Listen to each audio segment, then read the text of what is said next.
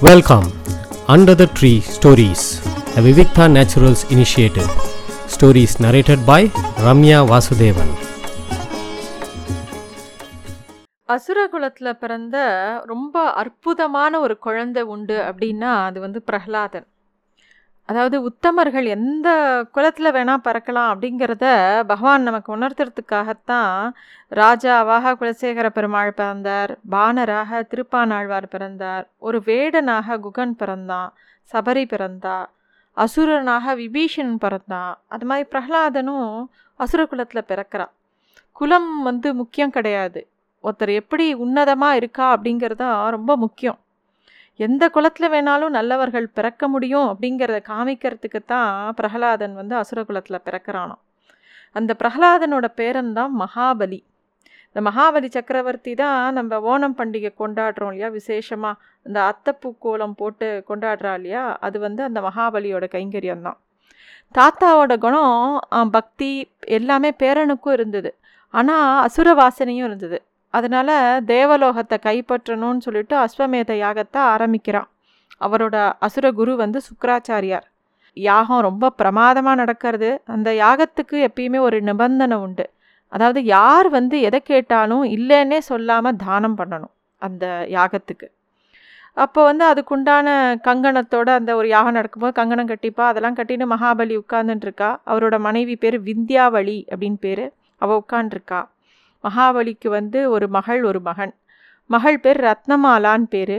மகன் பேர் நமூச்சி அப்படின்னு பேர். வா எல்லாரும் உட்காண்டிருக்கா யாகம் நடந்துட்டுருக்கு அந்த யாகத்துக்கு ஒரு பிரம்மச்சாரி வரா. சின்ன பிள்ளை ஏழு வயசு தான் இருக்கும். முகத்தில் அப்படி ஒரு தேஜஸ் கண்களில் அபரிமிதமான மொழி ஒளி. அவள் வந்து பார்த்தவொடனே அவனை பார்த்தவொடனே இவருக்கு ரொம்ப மனசுக்கு பிடிச்சி போச்சு.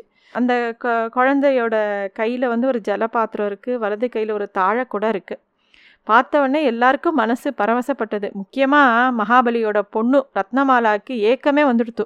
இப்படி ஒரு குழந்தை நமக்கு இருக்கப்படாதா அப்படின்னு அவள் யோசிக்கிறா.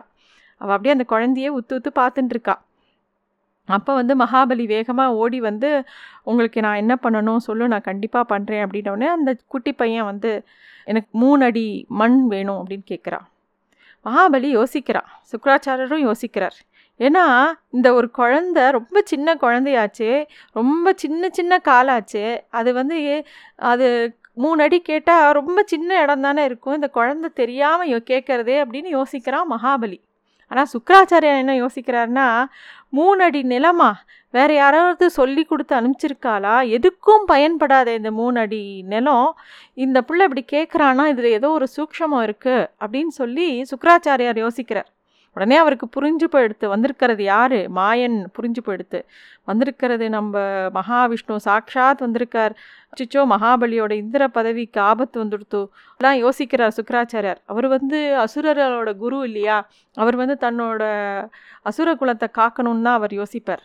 உடனே அவர் வந்து மகாபலி கிட்ட சொல்கிறார் அவன் கேட்டது ஆனத்தை கொடுக்கக்கூடாது அப்படின்னு சொல்லி சொல்கிறார் அதுவும் வந்திருக்கிறது யார்? விஷ்ணு அப்படின்னு காட்டி கொடுக்குறார். எப்பயுமே குரு தானே காட்டி கொடுப்பார். பெருமாள் யார் அப்படின்னு சொல்லி அதே மாதிரி காட்டி கொடுக்குறார் மகாபலிக்கு. மகாபலி வந்து ஆனால் ரொம்ப தீர்மானமாக சொல்கிறான் நீங்கள் சொன்னது உண்மையாகவே இருக்கட்டுமே. விஷ்ணுவே வந்து கேட்டாலும் கேட்கும்போது அதுதான் எனக்கு பெருமை. விஷ்ணுவே என்னை கேட்குறதுங்கிறது எனக்கு எவ்வளோ பெரிய பெருமை. அதுதான் எனக்கு சந்தோஷம். அதனால அதுதான் எனக்கு திருப்தி அப்படின்னு சொன்னதோட நிற்கலை விந்தியாவளியான அவரோட மனைவியை கூட்டு தன் கையில் ஜலத்தை சேர்க்க சொன்னான். அது ஒரு கதை இருக்குது தனியாக வாமன அவதார கதை. எப்படி சுக்கராச்சாரியார் தடுத்தார் எப்படி அவர் கண்ணை வந்து தர்பையால் பெருமாள் வந்து குத்தினார் எல்லாமே தெரியும். இருந்தாலும் இந்த கதையில் அதை விட முக்கியமான ஒரு விஷயம் என்னென்னா மனைவிக்கு தெரியாமல் மனைவியோட சம்மதம் இல்லாமல் புருஷன் எந்த தானமும் பண்ணக்கூடாது. அது பழிக்காது. அதே தான் மனைவிக்கும். சதிபதி தம்பதி அப்படின்னு சொல்கிறது அதுதான். அதனால எந்த ஒரு தானம் கொடுக்கும்போது தம்பதியர்களாக சேர்த்து கொடுக்கணும் அப்படிங்கிறத இந்த இடத்துல அவர் காமிக்கிறார். வாங்கின வாமனர் வந்து வளர்றார் திருவிக்கிரமனா.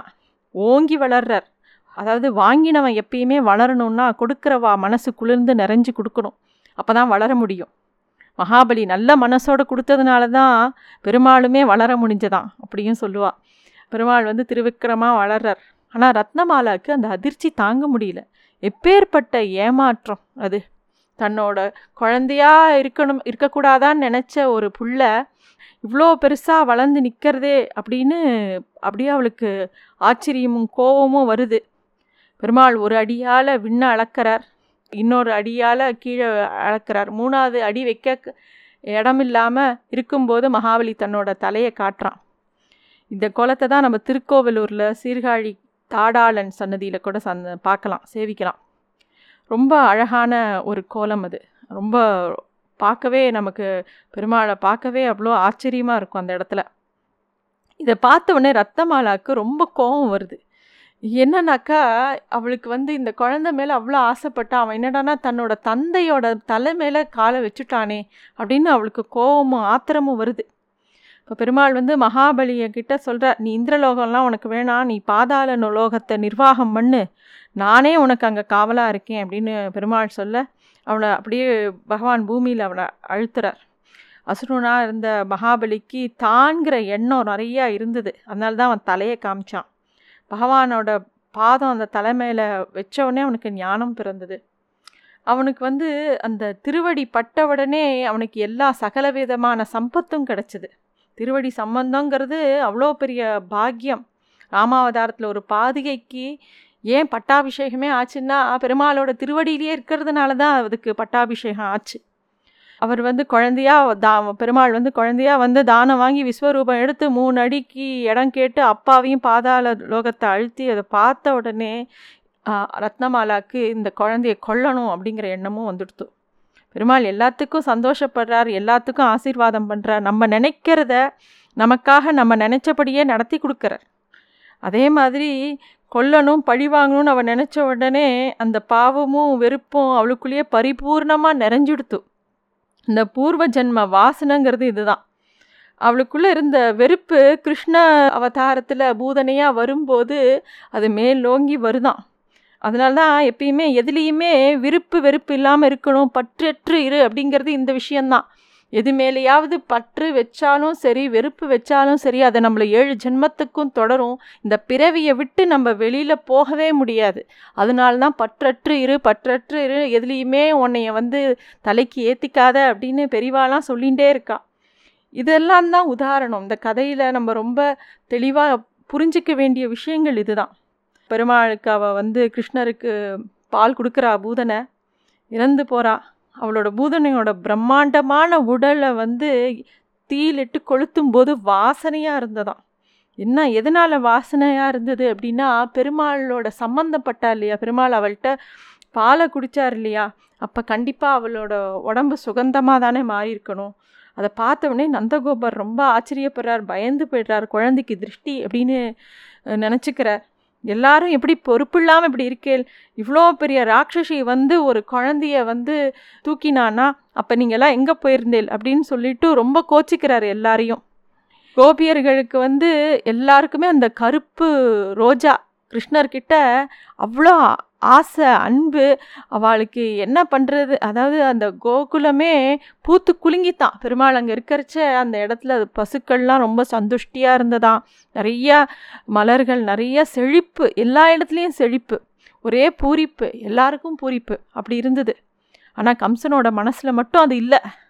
தன்னோட எமன் எங்கே இருக்கானோ எப்போ வருவானோன்னு சதா நினச்சிண்டே இருக்கான். அது புத்தியோட சுபாவம். ஒரு விஷயம் நமக்கு தெரியாத வரைக்கும் ஒன்றும் இல்லை. ஆனால் தெரிஞ்சுடுத்துன்னு வச்சுக்கோங்களேன். அப்போ எப்போ பாரு அதையே தான் நினச்சின்னு இருக்கும் கம்சனுக்கு தெரிஞ்சுடுத்து. அந்த குழந்தை பிறந்தாச்சுன்னு அதுவும் பூதனை இறந்து போயிட்டான்னு தெரிஞ்ச உடனே கண்டிப்பாக அங்கே தான் பிறந்திருக்காங்கிறதுல ரொம்ப தீர்மானம் ஆயிட்டான் தன்னோட சகாக்களையெல்லாம் கூப்பிட்டு ஒவ்வொருத்தரையாக அனுப்புறதுக்கு பிரயத்தனம் பண்ணுறான் என்னோட எதிரி இந்த கோகுலத்தில் தான் இருக்கான். எப்படியும் அவனை ஒழிச்சுடணும் அப்படிங்கிறது தான் அவனோட சகாக்களுக்கு அவனுக்கு கொடுத்த ஒரே கட்டளை. இந்த விட்டில் பூச்சிகள்லாம் விளக்க நோக்கி பறந்து வர்றது எதுக்கு தெரியுமா? அதை வந்து தூண்டி விடுறதுக்கோ வளர்க்குறதுக்கோ இல்லை. அந்த அதோட ஜீவனை விடுறதுக்கு தான். அது மாதிரி இந்த எல்லா அசுரர்களும் கோகுலத்துக்கு வராளாம். அவள் எல்லாரும் அந்த விளக்கான கிருஷ்ணரை கிட்ட வராளாம். ஏன்னா உயிரை விடுறதுக்குனே வராளாம். இப்படி தான் கிருஷ்ணாவதாரம் தொடர்றது. நன்றி. Thanks for listening to stories under the tree a Vivikta Naturals initiative.